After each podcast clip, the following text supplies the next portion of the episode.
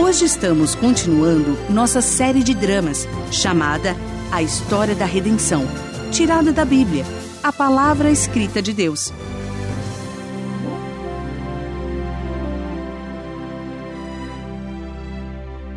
Nestes 16 episódios, estamos seguindo as histórias de uma variedade de homens e mulheres antigos que, embora diferentes nas circunstâncias e contextos, Todos enfrentaram uma crise em algum momento. E, sem exceção, cada um deles teve problemas e precisou de ajuda. Fracasso. Na verdade, a humanidade sempre lutou com ele. Todos somos propensos a ir longe demais, a dizer a coisa errada, a ofender aquele com quem nos importamos, a cometer grandes erros. Em algum momento, Todos nós falhamos e, como resultado, precisamos de ajuda externa. Encontrar vida após fracasso é o que ansiamos, e a palavra de Deus chama isso de redenção. A redenção aborda a necessidade que todos compartilhamos de ser resgatados de grandes erros, das consequências das más escolhas, da fragmentação, da vergonha e do fracasso e de ter a chance de começar de novo. Mas e se o erro for grande demais ou se o fracasso for muito vergonhoso? Para aqueles que se encontram nesse lugar desesperado e solitário, esta série é para você. Ouça com a gente agora o episódio 3, A Promessa. Depois de 375 dias na arca, Noé, seus três filhos e suas esposas finalmente pisaram em terra firme. Mas quando pararam na base da rampa, esticando-se e respirando o ar fresco, pararam para olhar para o ambiente sombrio e desconhecido. E ficou claro para eles que estavam perdidos. Eles eram os últimos oito humanos vivos em qualquer parte da face da terra. E eles estavam completamente sozinhos. Logo, porém, os animais há muito confinados começaram a surgir um a um da arca, farejando o vento e testando cautelosamente o solo, até que a pequena fila de animais se transformou em um estouro completo pela rampa, com gazelas pulando e coelhos correndo em disparada e animais selvagens enormes levantando suas vozes em um poderoso coro de alegria. Eles se espalharam para todas as direções e em pouco tempo não se viam animais em nenhum lugar.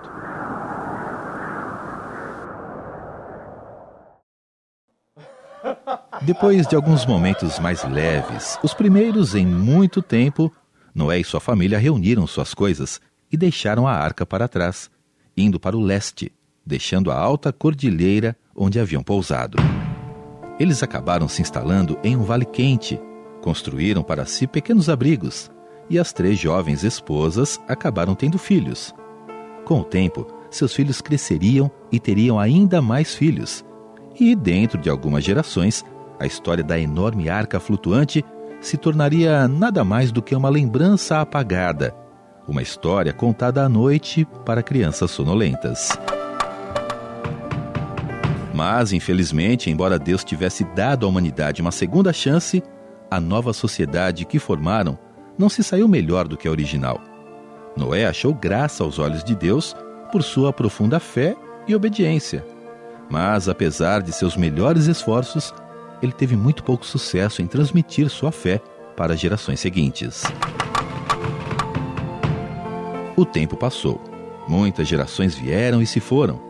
Mas em vez de se espalharem e encherem a terra, como Deus havia mandado a Adão e a Noé, os descendentes de Noé preferiram ficar juntos no Oriente, nas planícies de Sinear, onde começaram a erigir uma torre enorme, dizendo: Vamos construir uma cidade, com uma torre que alcance os céus. Assim nosso nome será famoso e não seremos espalhados pela face da terra. O Senhor desceu para ver a cidade e a torre que os homens estavam construindo. E disse o Senhor: Eles são um só povo e falam uma só língua e começaram a construir isso. Em breve nada poderá impedir o que planejam fazer. Venham, desçamos e confundamos a língua que falam, para que não entendam mais uns aos outros. Assim, o Senhor os dispersou dali por toda a terra e pararam de construir a cidade. Gênesis 11, de 4 a 8. Entre esses descendentes de Noé que se espalharam de Sinear, havia um homem chamado Terá, que na sua velhice se tornou pai de três filhos. Os dois filhos mais novos cresceram para serem gananciosos e mimados como as pessoas ao seu redor. Mas Abrão, o filho mais velho, era diferente. Então, quando o segundo filho de Terá caiu em má companhia e morreu de uma morte violenta, Terá rapidamente reuniu suas posses, levou sua nora enlutada e o jovem filho dela, Ló, e junto com Abrão e sua esposa, fugiram.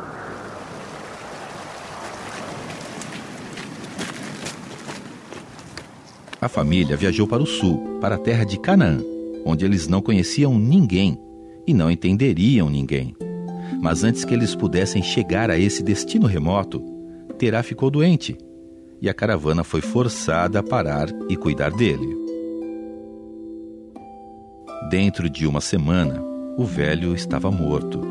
E depois de enterrá-lo em um túmulo sem identificação, sua família teve de decidir o que fazer sem ele e para onde deveriam ir. Naquela noite, um estranho misterioso visitou Abrão, agora o chefe da família.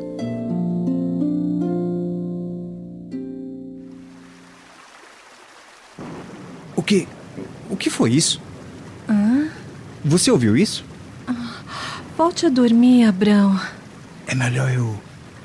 É melhor eu dar uma olhada. Pode ser um intruso no acampamento. Tem alguém aí?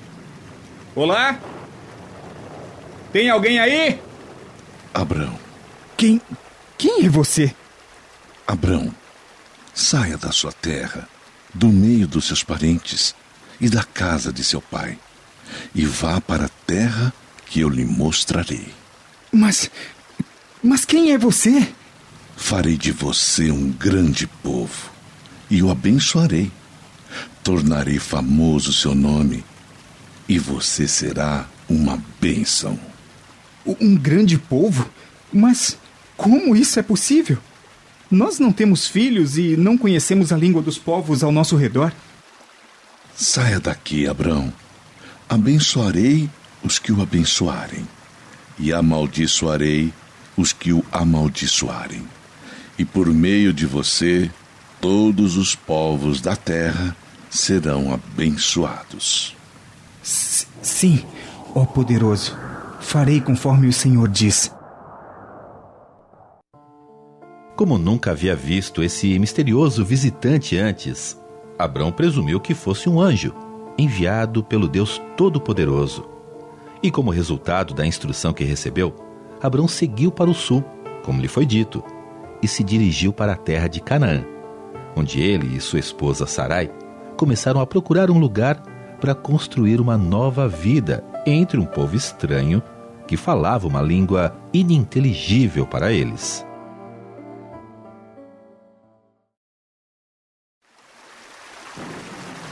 O que foi isso, meu marido? Eu estava apenas dizendo que foi um dia longo, com a chuva e toda a dificuldade com os animais. Eles estão inquietos desde o nascer do sol. Bem, isso acabou agora. Venha, Sente-se perto do fogo. Eu vou arrumar para você algumas roupas secas e uma xícara de chá quente. Não, não se incomode. O dia está longe de acabar. Estarei de volta rapidinho. Ah, mas por que, Abrão? Parece que a tempestade está piorando. É exatamente esse o problema. Não estou gostando da aparência do horizonte. Esta não é apenas outra tempestade, Sarai. Eu preciso ter certeza de que tudo está amarrado e guardado. Algumas das provisões já foram destruídas pelo vento eu só quis entrar por um momento para recuperar o fôlego. Mestre Abrão! Ah, me desculpe, Sarai. O chá vai ficar para outra hora. Estou indo, Eliezer! O que foi, Eliezer? Veja! Os jumentos estão soltos! Eu tentei segurá-los, mestre, mas eles ficaram assustados com a tempestade. Arrume uma corda! Nós não podemos deixá-los ir embora. Não podemos viajar sem eles. Sim, mestre. Traga alguns cobertores. Não estou gostando nada disso. Mestre, venha rápido. O que foi, Eliezer? Abrão! Abrão! Mestre, ajude-me! Como posso ajudar os dois? Deus, o que está acontecendo? Ajude-nos! Abrão! Onde você está? Mestre, ajude-me! Deus Todo-Poderoso, ajude-nos!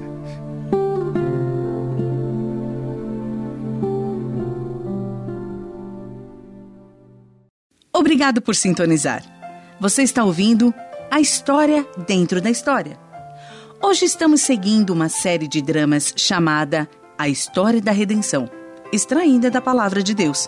16 episódios que retratam a vida de homens e mulheres que se encontraram em situações em que precisavam de ajuda. Anteriormente em nossa história, Abrão, um descendente de Noé, foi visitado por um estranho no meio da noite. Esse estranho instruiu Abrão a deixar sua terra e ir para o sul, ao lugar que ele lhe mostraria, e prometeu: Farei de você um grande povo e o abençoarei. Tornarei famoso seu nome e você será uma bênção. Presumindo que o estranho fosse um anjo, um mensageiro de Deus, Abrão obedeceu, reuniu a família e se mudou para o sul. Mas o caminho não foi fácil e Abrão encontrou dificuldades ao longo do caminho. Junte-se a nós enquanto continuamos nossa história, baseada em fatos e pessoas reais encontrados na Palavra de Deus.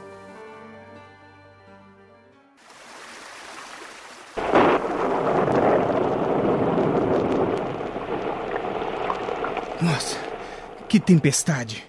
Eliezer! Eliezer! Onde você tá? Aqui, mestre Abrão! Que tempestade! Nunca vi nada parecido com isso. Como está a dona Sarai? Sarai, ela estava na tenda principal. Você consegue ver a tenda? Estava daquele lado ali, eu acho. Mas tudo parece diferente. Sarai! Sarai! Onde você tá? Você tem certeza de que é aqui onde. Cave! Comece a cavar! Sarai! Você pode me ouvir? Aguenta firme, Sarai. Vamos encontrar você. Eu. Eu não tô vendo nada, mestre. Continue cavando. Sarai! Sarai! Você pode me ouvir? Sarai. Minha doce Sarai. Mestre. Você ouviu isso? O quê? Eu não ouvi. Shh. Sarai. Pode me ouvir? Onde você tá? Parece que ela tá ali, mestre. Aqui, en- encontre a tenda, ajude-me. Eliezer, puxe. Lá está ela! Sarai! Sarai! Você tá me ouvindo? Sarai! Oh, minha doce Sarai! Você está viva!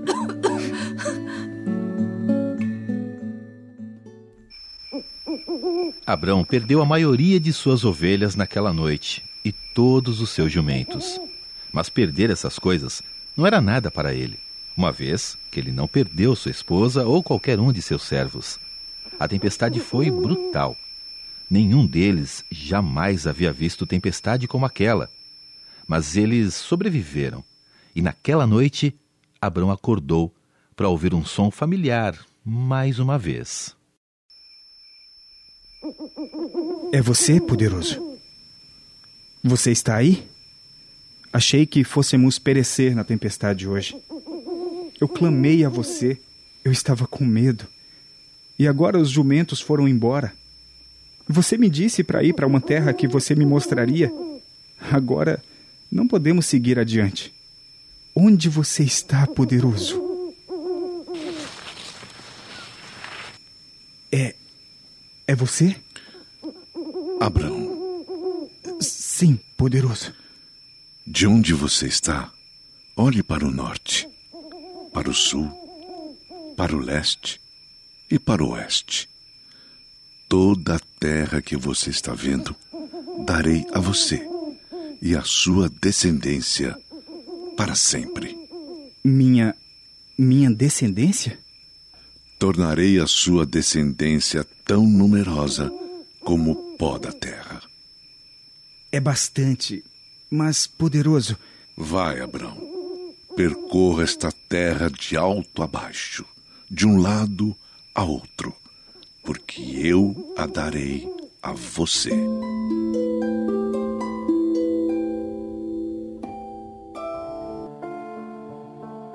Abrão, Sarai e seus criados continuaram sem os animais e acabaram encontrando um local adequado para se instalarem.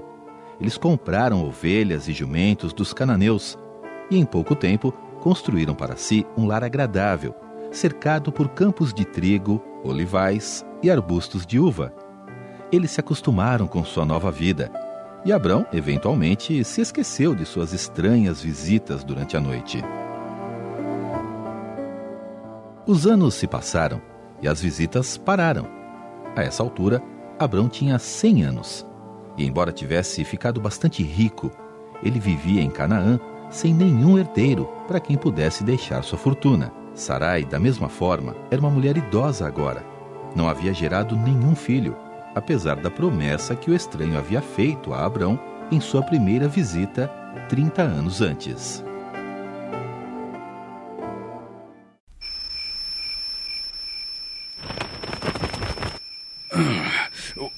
que foi isso? Hum... Você ouviu isso? Ai, volte a dormir, Abrão. Shhh. Já ouvi esse som antes. Eu deveria reconhecer esse som. Tenho certeza que já ouvi esse som antes. Foi na minha juventude. N não, não, não, não, não. Não há tanto tempo, mas. O que foi isso? Eu deveria sair da tenda e ver mas por que estou tremendo? Por que de repente fiquei cheio de terror? Deus Todo-Poderoso, ajude-me a lembrar disso, deste som familiar que desperta memórias tão antigas. Espere um momento. Eu. Eu me lembro agora. Eu ouvi exatamente este som na noite que chegamos em Arã. Na noite em que meu pai morreu. E agora, ele está aqui, de novo. Você está aqui, poderoso. Por que você voltou? Abrão. Estou aqui. Não tenha medo, Abrão. Eu sou o seu escudo. Grande será a sua recompensa. Ó oh, soberano Senhor, que me darás se continuo sem filhos? Tu não me deste filho algum. Um servo da minha casa será o meu herdeiro. Seu herdeiro não será esse. Um filho gerado por você mesmo será o seu herdeiro. Mas poderoso. Olhe para o céu e conte as estrelas, se é que pode contá-las. Assim será sua descendência.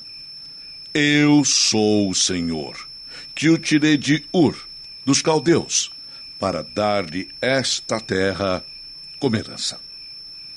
Inclino meu rosto até o chão e fecho a minha boca em vergonha. Eu sou Deus Todo-Poderoso. Ande segundo a minha vontade e seja íntegro. De minha parte, esta é a minha aliança com você. Você será o pai de muitas nações. Não será mais chamado Abrão. Seu nome será Abraão, porque eu o constituí pai de muitas nações eu o tornarei extremamente prolífero. De você farei nações, e de você procederão reis. Estabelecerei a minha aliança como aliança eterna entre mim e você, e os seus futuros descendentes, para ser o seu Deus e o Deus dos seus descendentes. De agora em diante, sua mulher já não se chamará Sarai, seu nome será Sara. Eu a abençoarei e também por meio dela darei a você um filho. Você ri, Abrão? Poderá? Poderá um homem de 100 anos de idade gerar filhos? Poderá Sara dar à luz aos 90 anos?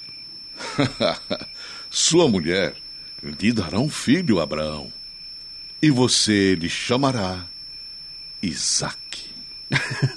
Isaac? Você quer que eu o chame de riso? Onde está sua esposa, Sara? Sara? Bem, ela está ali na tenda, ela está ali. Hum, dormindo. Bem, então, quando ela acordar, diga a ela que voltarei a você na primavera. E Sara, sua mulher, terá um filho. Agora que eu estou cansada e Abraão está velho. Por que Sara riu? Por que você riu? Existe algo difícil para Deus? Ah, eu não estava rindo. Ela. Ela não estava rindo. Lembre-se, voltarei aqui na primavera do ano que vem. Agora, qual o seu nome? Meu nome é Abraão. E como se chamará o seu filho?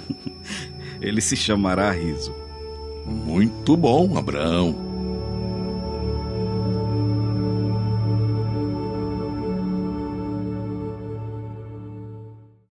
Alguns meses depois, uma Sara de 90 anos, bem acordada, estava deitada ao lado do marido, no meio da noite.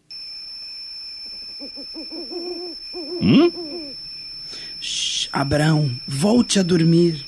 Hum, o que foi? Abraão, você não vai acreditar. Eu estou grávida. O quê? Eu estou, eu estou grávida. Shhh, Abraão, você vai acordar todos os servos. Que acordem, eu não me importo. Eu vou, quero dizer, nós vamos ter um filho. E seu nome será Riso!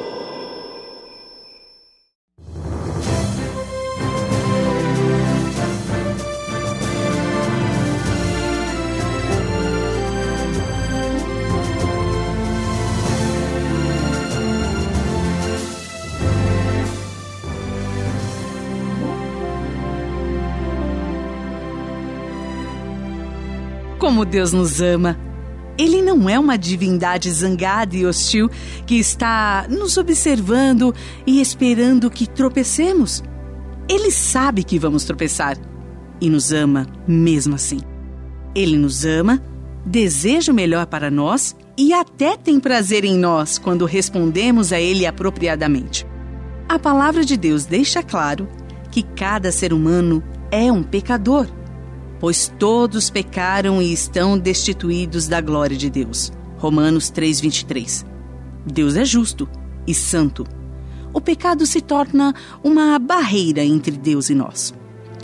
Embora sejamos pecadores, Deus nos ama mesmo assim. Nada pode nos separar do amor de Deus. Deus é um Deus de perdão. Ele preparou uma forma para que pessoas pecadoras possam ser perdoadas e restauradas a um relacionamento com Ele. Vou fazer uma breve oração do profundo do meu coração para Deus. Ouça a minha oração e, quando eu tiver acabado, convidarei você a fazer a mesma oração.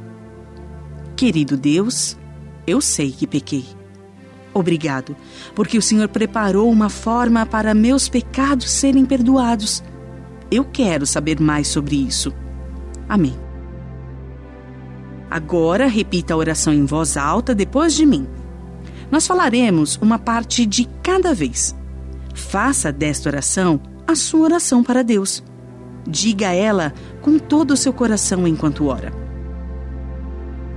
Querido Deus, eu sei que pequei. Obrigado porque o Senhor preparou uma forma para meus pecados serem perdoados. Eu quero saber mais sobre isso. Amém. Obrigado por fazer essa oração.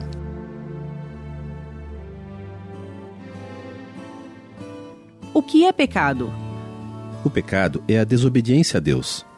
Pecar é tomar nosso próprio caminho em vez de seguir o caminho de Deus. A palavra de Deus diz: Não há nenhum justo, nenhum sequer. Não há ninguém que entenda, ninguém que busque a Deus.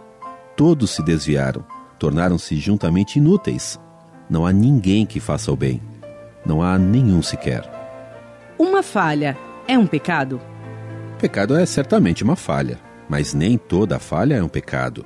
A palavra falha pode ser usada de diferentes maneiras. Falhar em ler um livro ou em subir uma montanha não é pecado. Mas em relação ao nosso relacionamento com Deus, todos falhamos, e essa falha é um pecado. Deus realmente dá uma segunda chance? Sim, Deus nos dá uma segunda chance. Na verdade, a Bíblia, a palavra de Deus, poderia ser resumida desta forma: Deus dá uma segunda chance. Ele ama você e deseja que você volte para Ele. Jesus morreu por você para que você fosse salvo e começasse tudo de novo. A palavra de Deus diz: Venham, vamos refletir juntos, diz o Senhor.